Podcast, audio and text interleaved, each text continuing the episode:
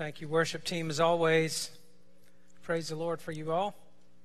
Acts chapter 16, verses 16 through 40. Turn there with me, please. Acts 16, 16 through 40. And if you don't have a Bible, there's one provided for you in the back of the pew. In front of you, you'll find this on page 784 or 825 of the Pew Bible there. The title of this morning's message is God Sets Captives Free. And we're going to get right into the text here this morning. The text will also be up on the screen, I think. But let's look at it together either way now. And I'm going to ask if you are able to stand in honor of the reading of God's Word.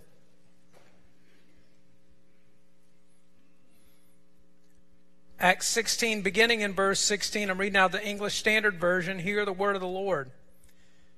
As we were going to the place of prayer, we were met by a slave girl who had a spirit of divination and brought her owners much gain by fortune telling.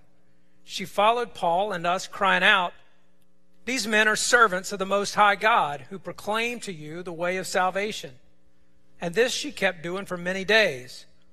Paul, having become greatly annoyed, turned and said to the Spirit, I command you in the name of Jesus Christ to come out of her and it came out that very hour. But when her owners saw that their hope of gain was gone, they seized Paul and Silas and dragged them into the marketplace before the rulers. And when they had brought them to the magistrates, they said, These men are Jews, and they are disturbing our city. They advocate customs that are not lawful for us as Romans to accept or practice. The crowd joined in attacking them, and the magistrates tore the garments off them and gave orders to beat them with rods. And when they had inflicted many blows upon them, they threw them into prison, ordering the jailer to keep them safely. Having received this order, he put them into the inner prison and fastened their feet in the stocks. About midnight, Paul and Silas were praying and singing hymns to God, and the prisoners were listening to them. And suddenly there was a great earthquake, so that the foundations of the prison were shaken. And immediately all the doors were opened, and everyone's bonds were unfastened. When the jailer woke and saw that the prison doors were opened, he drew his sword and was about to kill himself, supposing the prisoners had escaped. But Paul cried with a loud voice, Do not harm yourself, for we are all here. And the jailer called for lights and rushed in, and trembling with fear, he fell down before Paul and Silas. Then he brought them out and said, Sirs, what must I do to be saved? And they said, Believe in the Lord Jesus, and you will be saved, you and your household. And they spoke the word of the Lord to him and all who were in his house. And he took them the same hour of the night and washed their wounds, and he was baptized at once, he and all his family. Then he brought them up into his house and set food before them. And he rejoiced along with his entire household that he had believed in God. But when it was day, the magistrates sent the police, saying, Let those men go. And the jailer reported these words to Paul, saying, The magistrates have sent to let you go. Therefore, come out now and go in peace. But Paul said to them, They have beaten us publicly, uncondemned, men who are Roman citizens, and have thrown us into prison. And do they now throw us out secretly? No. Let them come themselves and take us out. The police reported these words to the magistrates, and they were afraid when they heard that they were Roman citizens. So they came and apologized to them, and they took them out and asked them to leave the city. So they went out of the prison and visited Lydia, and when they had seen the brothers, they encouraged them and departed. Let's pray together. Well, Father, as always, we're grateful for your word, that it is life and it is truth to us, and we need both of them. Lord, we thank you that you know our hearts. You know our words even before they are on our lips, and therefore you know what it is that we need to hear out of this text this morning. And we marvel at the fact, and yet thank you for the fact, that you can cause the same text to be read and the same sermon to be preached to hundreds of people at the same time, and that that truth and that life be ministered in many different ways to many different people. So we ask that you'll do that today. Would you speak, O oh Lord, your word? by your Spirit through your servant to your people for your glory and for our good always. In Jesus' name, amen. And you may be seated. Paul and Silas, you know, were on their second missionary journey and they had made their way to Philippi, which is a city in Macedonia. You'll see that in the upper left hand corner of the map on the back of your bulletin. In fact, we made it to Philippi last week and we're just going to stay right there in Philippi this week. I think it might be number four on that little diagram, but I'm not really sure. It was there that Lydia had become the first convert on the European continent. And as they continued their outreach there in Philippi, these events that we just read about unfolded. And in this chain of events, we see God setting captives free. The slave girl gets set free from spiritual bondage. Paul and Silas are set free from prison. And the Philippian jailer is set free from his sin. And in the course of that, we learn something about the nature of captivity and captors, as well as something about the readiness of God and the power of God to set people free from captivity. In fact, you may recall um, how much that is just at the heart of the mission of God on the earth when Jesus, even beginning his ministry in Luke chapter 4, stood up and from the scripture said, The Spirit of the Lord is upon me, for he has anointed me to preach good news to the poor. He has sent me to proclaim liberty to the captives. It is at the very heart of the gospel, the heart of the kingdom, to set captives free. And so we see, first of all, that he does exactly that for the slave girl. Beginning in verse 16 there, we read that as they were going to the place of prayer, they were met by this slave girl who had a spirit of divination and brought her owners much gain by fortune telling. The word here, divination, this literally says a spirit a python or a Pythonian spirit. It was the belief in ancient um, Greek pagan religions that soothsaying or fortune telling happened when the spirit of a snake or dragon named Python entered a woman, the pre, uh, priestesses or prophetesses of Delphi.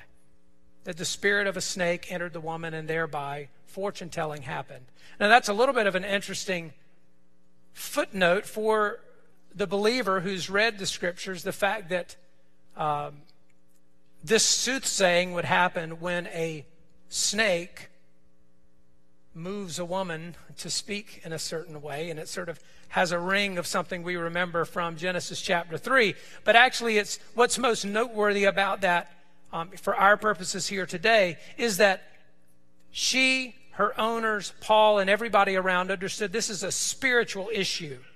That there is, everyone's shared belief here would have been um, that there is a spirit at work here. This is not um, a vocation that somebody just chooses or somebody's born with a natural talent for fortune telling or that somebody pretends to.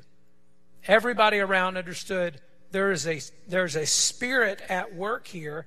Um, and so even though she goes about declaring these men are servants of the Most High God, Paul is not encouraged by this fact. It's like he doesn't need her support uh, to confuse the issue for other people, perhaps. And it's very likely that when she says Most High God, she's talking about a God who is chief among many gods, like Zeus would have been in the ancient world, as opposed to the one true God. But either way, Paul, it says, is greatly annoyed after this happens for many days. He's disturbed by this spiritual presence that is following and nagging them. I do think this is something more than just like you and I might get annoyed sitting in traffic.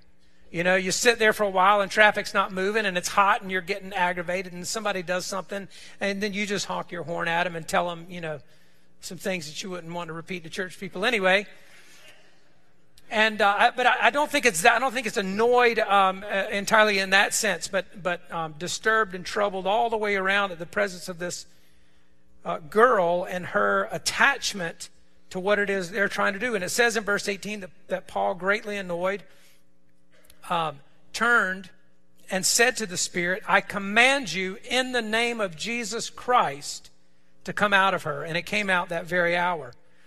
This command in the name of Jesus is, is, is sort of something analogous to saying, comparable to saying, uh, that when, when the police say stop in the name of the law. I don't know that the police actually say that. They used to say it on TV.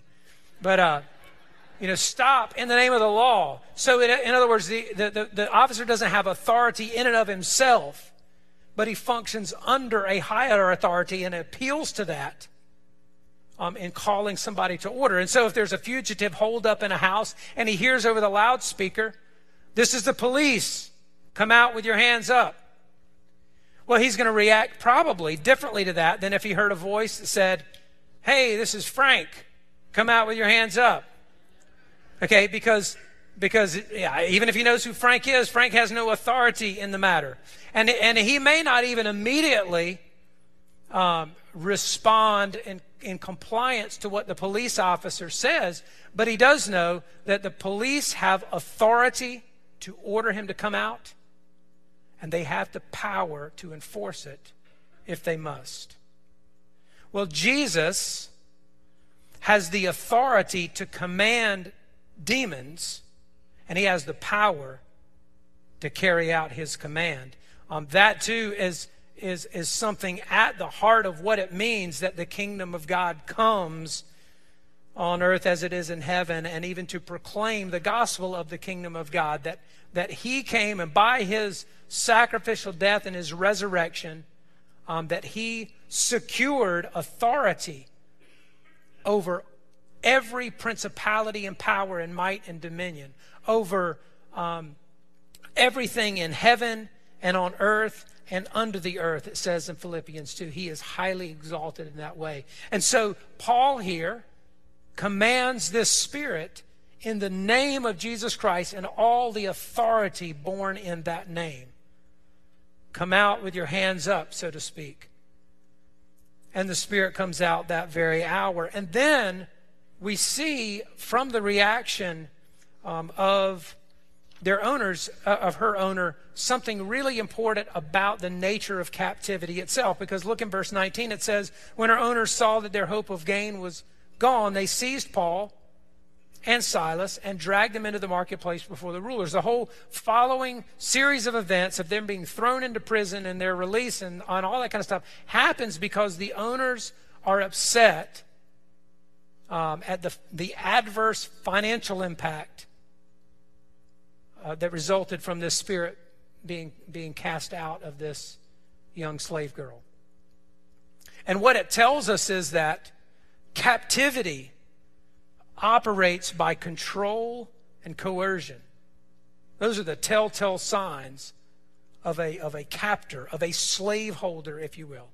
It operates by control and coercion. And that is, very, that is just utterly contrary to the nature of God, who is love, right? Who so loved the world that he gave his only begotten Son. And then that we're told, even in cases like in Ephesians 5, husbands, love your wives as Christ loved the church and gave himself for her. Love gives of oneself for the good of another. Lust takes from another for the good of oneself. And I'm using the term lust uh, generally, not just in a, a, sexual sense, but just those, those desires for one's own gratification or, or fulfillment of all kinds. But it is the very opposite of love. Love gives of itself, gives of oneself for the good of another. Lust takes from another for the good of oneself. And so it's always a helpful lens into a relationship or an individual in a relationship, whether it is they're inclined to give or to take. Whether they um, are concerned about your interest or their own out of whatever the decision is that's going on. That's at the heart of what love is. And this um, on reaction on the part of these um, owners is, is exactly the opposite of that. See, they didn't say, Oh, would you look at that? She, she had a spirit in her. This whole time, the way she was fortune telling is she had a spirit in her, and look, she's been set free from that. Well, good for her. They're not at all interested in her welfare. They're interested in her own. And therefore, they, they, they drag Paul and Silas off to the magistrates and bring false charges against them that they might be thrown in prison. But it's in God's heart to set captives free. And he does so for the slave girl. And then he does in a very literal and physical way for Paul and Silas in prison. Beginning in verse 23, it says, when they, inflicted, when they had inflicted many blows upon them, they threw them into prison and ordered the jailer to keep them safely. Now, once again, safely here does not mean in their interest. Hey, be sure these guys are safe. You guys comfortable? Can I get you anything? It's not that sort of safely here. If you look at the New American Standard, I think it says securely. The NIV would say guard them carefully. The issue is that their imprisonment is safe. They are safe from being able to escape or for anybody to come in and rescue them. Um, they are guarded safely, and verse 24 says, So then they put them in the inner prison and fastened their feet in the stocks. The inner prison being, well, just as you would imagine, inner, it's below ground, um, apart from all but the vilest criminals dark, secluded, and secure. And, is, and, and just in case it's not secure enough, they put their feet in stocks so that they cannot move. And then verse 25 and 26 tells us about the prison break that God launches here. About midnight, Paul and Silas were praying and singing hymns to God. And the prisoners were listening to them, and suddenly there was a great earthquake, so that the foundations of the prison were shaken, and immediately all the doors were open and everyone's bonds were unfastened. And one of, one of the most noteworthy things that we want to observe here, or that I want us to observe, is that this prison break happens in the context of singing praise to God. And, and understanding they probably had more reason to groan than to praise in the conditions they were in and, and, the, and the circumstances that landed them there uh, not only the, the, the inner prison itself, but their feet in stocks in what would be a very uncomfortable situation in its own right. And of course, it's midnight. I mean, sleeping might seem like a better idea if you could sleep. They had more reason to groan than to praise, but they are praying and calling out to the Most High God. And we're reminded here that music, particularly songs of praise, are powerful in a way that's almost inexplicable. The Bible asserts that and doesn't really explain how, but it is unquestionably true that songs of praise, that music is powerful in some transcendent way. Uh, we, we, we remember the walls of Jericho came down in the context of blasts of horns, right? That David played his lyre for King Saul so that Saul might be delivered from spiritual oppression there. And uh, you may remember too in Second Chronicles chapter 20, Jehoshaphat's army um, is met with an army much greater than his. And he's quite concerned about it, and he calls out to the Lord, and the Lord says, Don't you worry about that. That's not your battle to fight, it's mine. And Jehoshaphat is so encouraged by that fact, he assembles the, the people together and says, You know what we're going to do? We're going to send a choir out in front of the army. Well, thank you, King, for that privilege. They, they, go, they go out singing praise to God knowing that He is the one who's going to deliver them. Uh, praise, songs of praise, are just powerful in some inexplicable way. And so, uh, Tertullian, uh, an early, I believe, third century bishop, um, said this of this particular instance here in Acts 16 that the legs feel nothing in the stocks when the heart is in heaven. The legs feel nothing in the stocks when the heart is in heaven. And they're singing praise to God and their heart carried away uh, to the presence of the Lord in heaven. And it is in that context um, that the doors are open, that the chains fall off. And then we see from that, of course, the Philippian jailer's liberation from his own sin because after the doors are open and the bonds are unfastened, the jailer thought they had escaped. It says in verse 27 he's about to kill himself, and Paul called out, Don't do that. We're all still here. And then in verse 29, it says, The jailer called for lights and rushed in, and trembling with fear, he fell down before Paul and Silas. He, he recognizes he has encountered this most high God that Paul and Silas have been praying to, that they'd been praising about, and that they've been proclaiming um, in their city before they were ever imprisoned.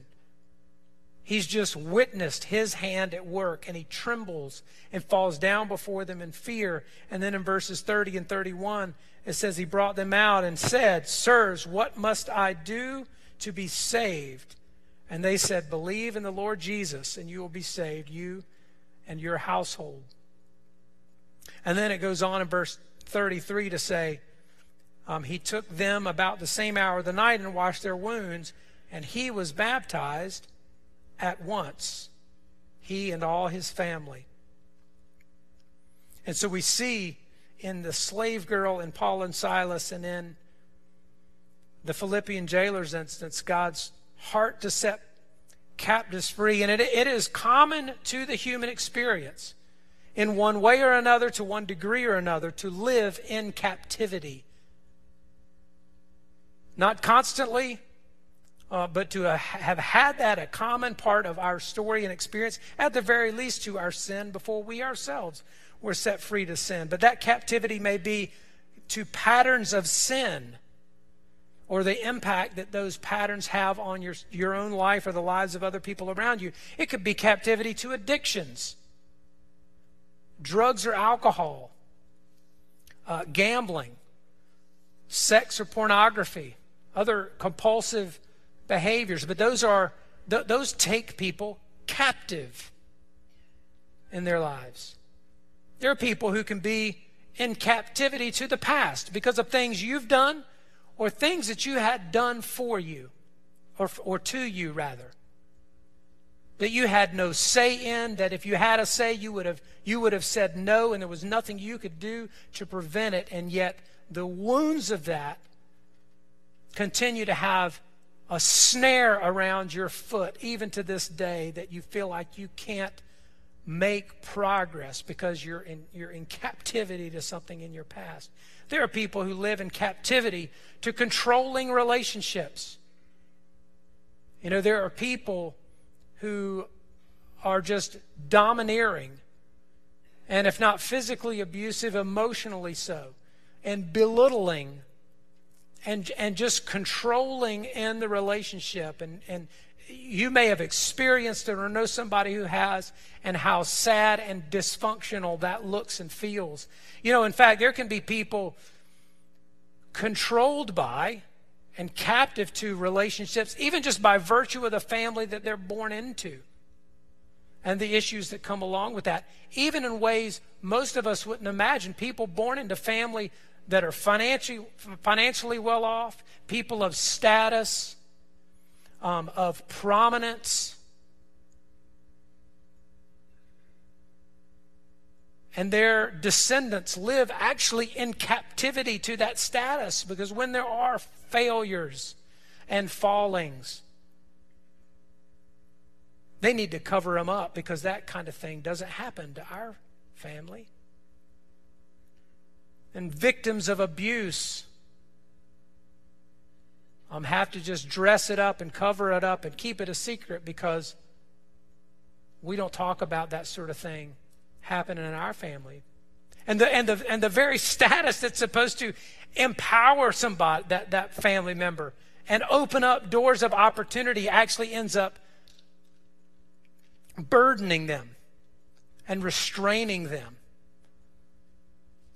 and limiting them. There are all kinds of ways that we can live in captivity. And loved one, whatever it is that keeps you bound, you need to hear today this declaration that it is God's heart, it is in His nature to set you free from captivity.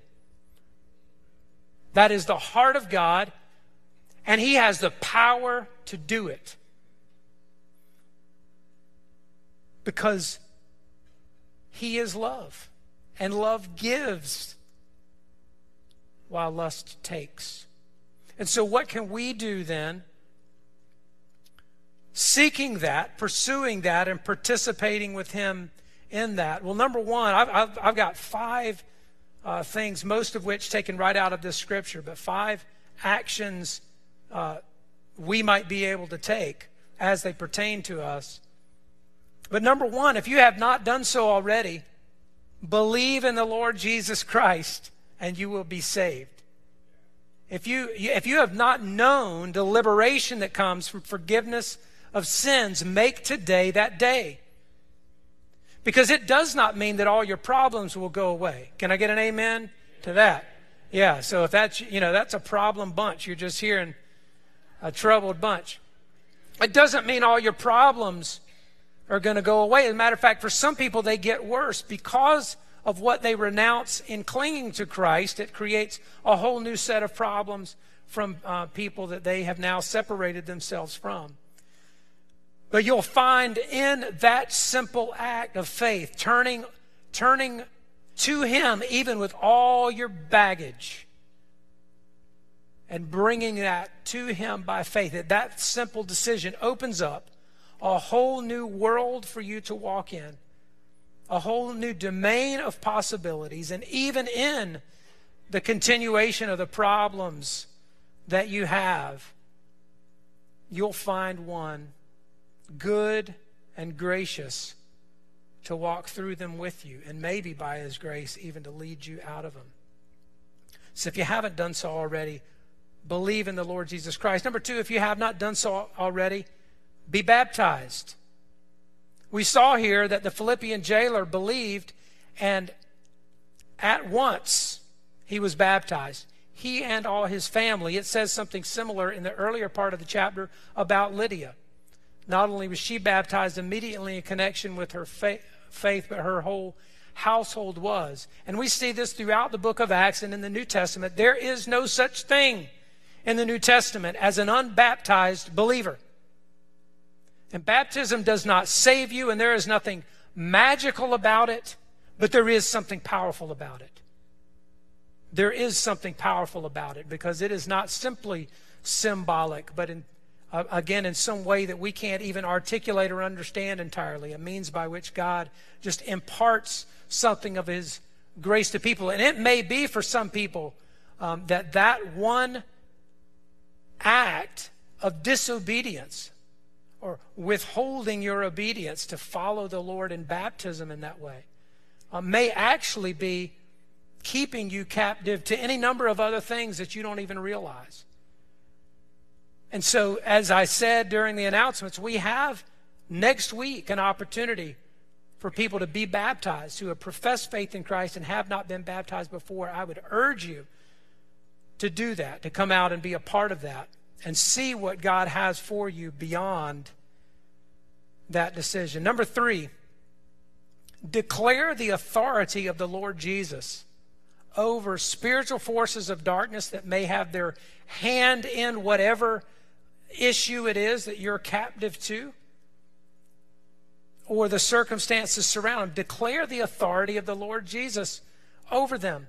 Um, search out the scriptures to see what has God revealed to be true about that and then stand on the truth of it. The authority of his word and the authority of the lordship of Jesus Christ. You know, the devil will continue to act like he has authority over you. He really is like that controlling person in the relationship who, even after a separation, will still try to bully and, and frighten and intimidate and that kind of thing. He'll stand fast, acting like he's in control, but he is not. He has no authority over the life of the believer. And so keep reminding him of that in the authority of the name of Jesus. Number four, fill your home and environment with songs of praise, especially when you don't feel like praising, especially when you don't feel like it. Fill your home and environment with songs of praise, even off of your, either off of your own lips or, or, or just out of your phone or your whatever it is you play music on. But let praises to the Lord fill the space that you occupy because it is powerful. Again, in ways that, as far as I know, the Bible doesn't really explain it, but it does assert it in different places. Um, and it is one of those things we are given um, on earth to do that we'll also be doing in heaven. It transcends the earthly and the heavenly realms. Uh, there is something good and right and powerful about it. Fill your home and environment with songs of praise.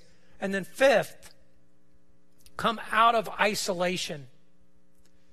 Um, there, one of the things most sinister about compulsive behaviors, addictions, and, and, and patterns of besetting sin and that sort of thing is that they are isolating. It is one of the go to schemes of the devil to isolate people to think you're the only one struggling with this, or you, somebody like me, I shouldn't be struggling with it. I'm a Christian. I shouldn't, I shouldn't have this problem. I shouldn't feel this way.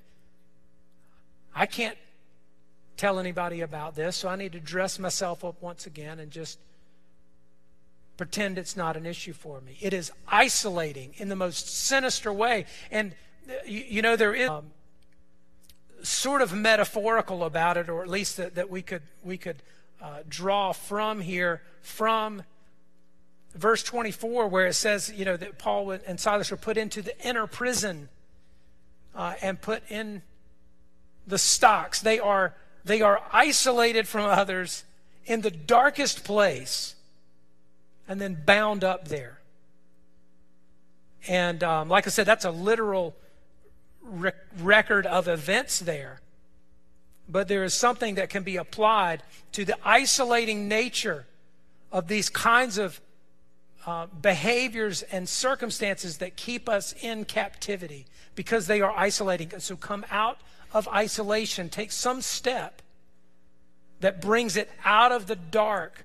You, even if that's somebody at the other end of an 800 number who's anonymous, um, or, or, or maybe you need to take the just immediate step of becoming a part of a group like Celebrate Recovery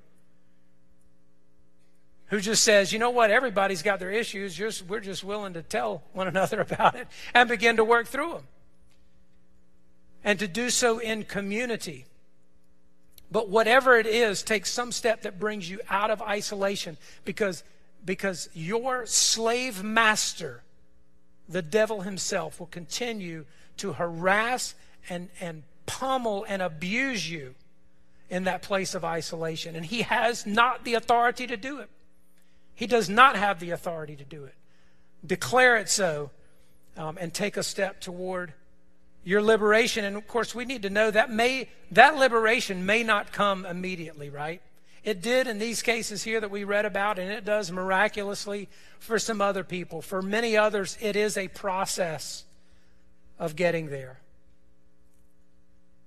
But it's a process where we know we walk in step with the Lord Jesus Christ, who has the authority and the power to lead us out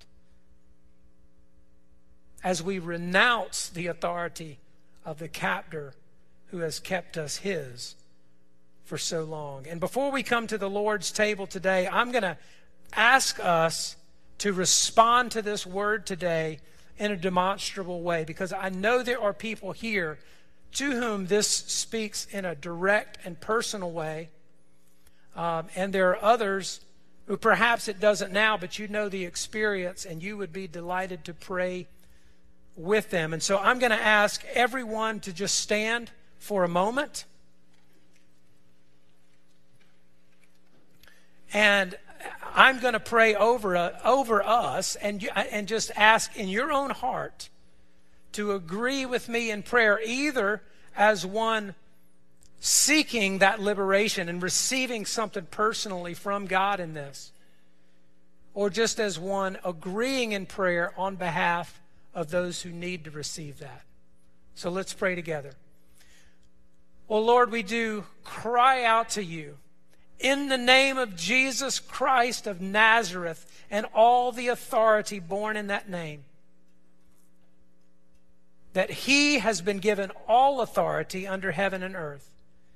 That his enemies have been made his footstool. Yes, the one who holds the universe together by the word of his power, and he is our Savior. We call on that name today. And Lord, I, I lift up to you those who are living in bondage to any number of things, maybe that I've named or others that I have not, but who don't want to be there and find themselves snared somehow by patterns they have had a difficult or impossible time escaping. And Lord, maybe partly because it has been secret for far too long.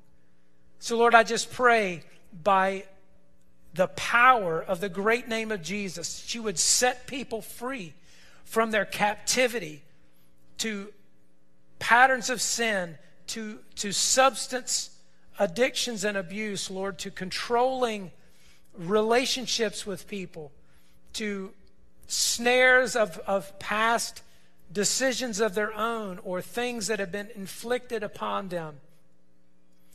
And, and anything else, fears and sins, Lord, would you set people free from there today in the name of Jesus? And I pray, Lord, that you would do so even immediately.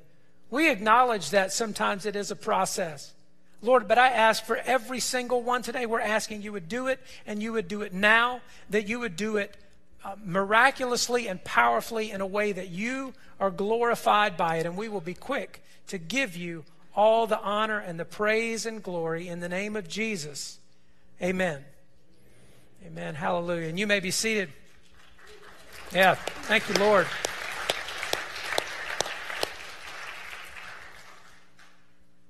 And so, maybe that brings you to the Lord's table with a little different perspective today. Um, that the significance of being joined to Him in this sacrament and what we receive in partaking of the one who was wounded for our transgressions and bruised for our iniquities the chastisement of our peace was set upon him, and by his stripes we're healed. And that as we partake of that body wounded for us, may ours be healed and made whole in a marvelous way. We do open the table of communion to all true believers in the Lord Jesus Christ. You do not have to be a member here, but um, but you should be one who has chosen to follow him, that you have already joined yourself to him as you partake. As I said before, um, his command is to come to him prior to coming to the table. But we do delight to offer you the opportunity today to come to him. It will change your life forever. As we distribute the elements, uh, we will ask that everybody hold them so that we can partake together. And I should mention, lest I forget um, later, we do have um, all of the communion bread is gluten free for those who have those dietary restrictions and that sort of thing, safe uh, to partake for anyone. And we are reminded on this occasion that on the night when Jesus was betrayed, he took bread. And when he had given thanks, he broke it and said, This is my body, which is for you. Do this in remembrance of me. And in the same manner, also, he took the cup after supper, saying, This cup is the blood of my covenant, poured out for the forgiveness of sins. Do this as often as you drink it in remembrance of me. For as often as you eat this bread and drink this cup, you proclaim the Lord's death until he comes. And so, as I pray, I'll ask our elders to come forward uh, to serve the elements. If you'll pray with me. Father, we do thank you for this great privilege where we set out ordinary bread and juice, and you do something extraordinary with them. And so, Lord, we ask that you would bless these elements and set them apart from their ordinary use and cause them, um, in some way that we don't understand, to really join us with Jesus Himself. And Lord, we do ask indeed that in doing so, that His wounds would be applied to us for the sake of our wholeness. And we ask it in the name of Christ. Amen.